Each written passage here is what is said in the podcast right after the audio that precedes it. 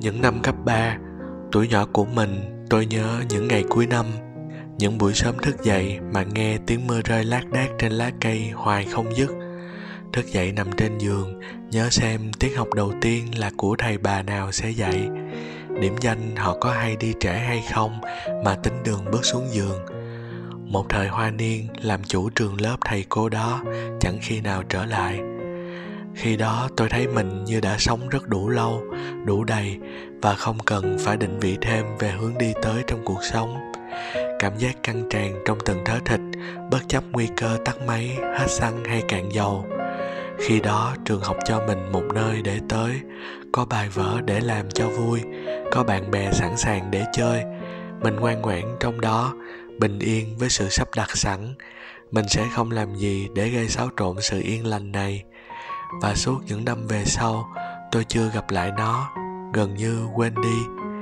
Đôi lúc tôi chợt nhớ về nó là những buổi sáng sớm của những hôm thức dậy mệt mỏi như hôm nay, sau một đêm ngủ kiểu như mê man không ngủ được nhưng vẫn nhắm mắt cả đêm. Đó không phải là một giấc ngủ ngon.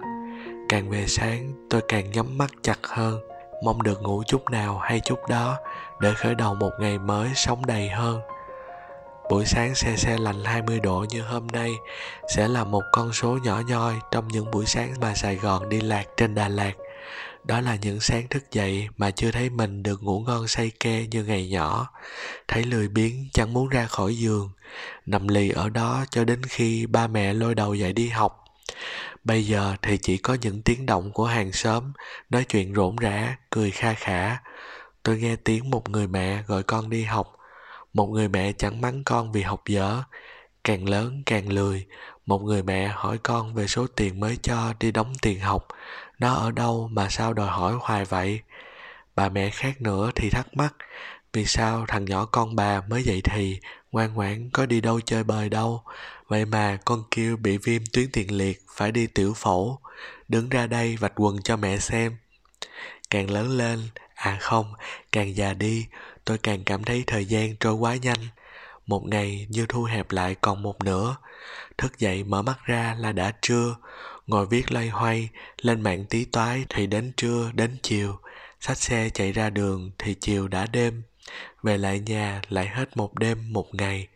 Rồi lại lên mạng đọc linh tinh về thế giới. Để ngày dài rộng ra, tôi tưởng có thêm vô số thế giới chỉ với một cú lích, một cái quẹt tay, một lần chạm vào màn hình. Nào ngờ tôi lại đánh mất luôn cả dòng suy nghĩ cuối cùng trong một ngày ngắn chẳng tày gang tay.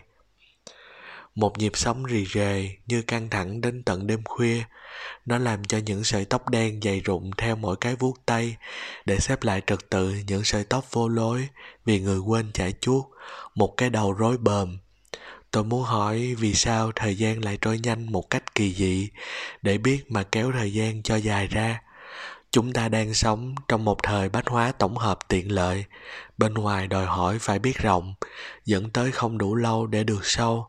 Dòng thời gian của tôi có cảm giác bị băm nhỏ ra thành từng mảnh, một mảnh vào buổi sáng, thức dậy muộn màng và vội vàng, một miếng vào buổi trưa, say nắng và chạy việc, một cục vào buổi tối, tìm cái cố nhét thêm đầy, một nhúm nhang khác, đến muộn nhưng trong tích tắc vào chiều buông, một bụm vào đêm muộn vắng, người ngồi ngắm ta. Trong người tôi cũng là những người khác. Khi tôi thỏa thuận có kết nối phẳng với thế giới mạng, nhấn connect với một ai đó, là tôi đã thỏa thuận cho họ một quyền hạn vô cùng lớn, mở cửa cho những hình thức và tư duy họ đâm xuyên vào insight của mình. Một lúc tôi mở ra nhiều ngăn hơn để chứa thêm dung lượng vào không gian của thế giới, thì thời gian của mình lại bị thu lại. Thời gian trôi, mỗi một chút trôi qua như một nhát kiếm chặt vào thân mình, phát ra tiếng kêu ken két rất vui tai.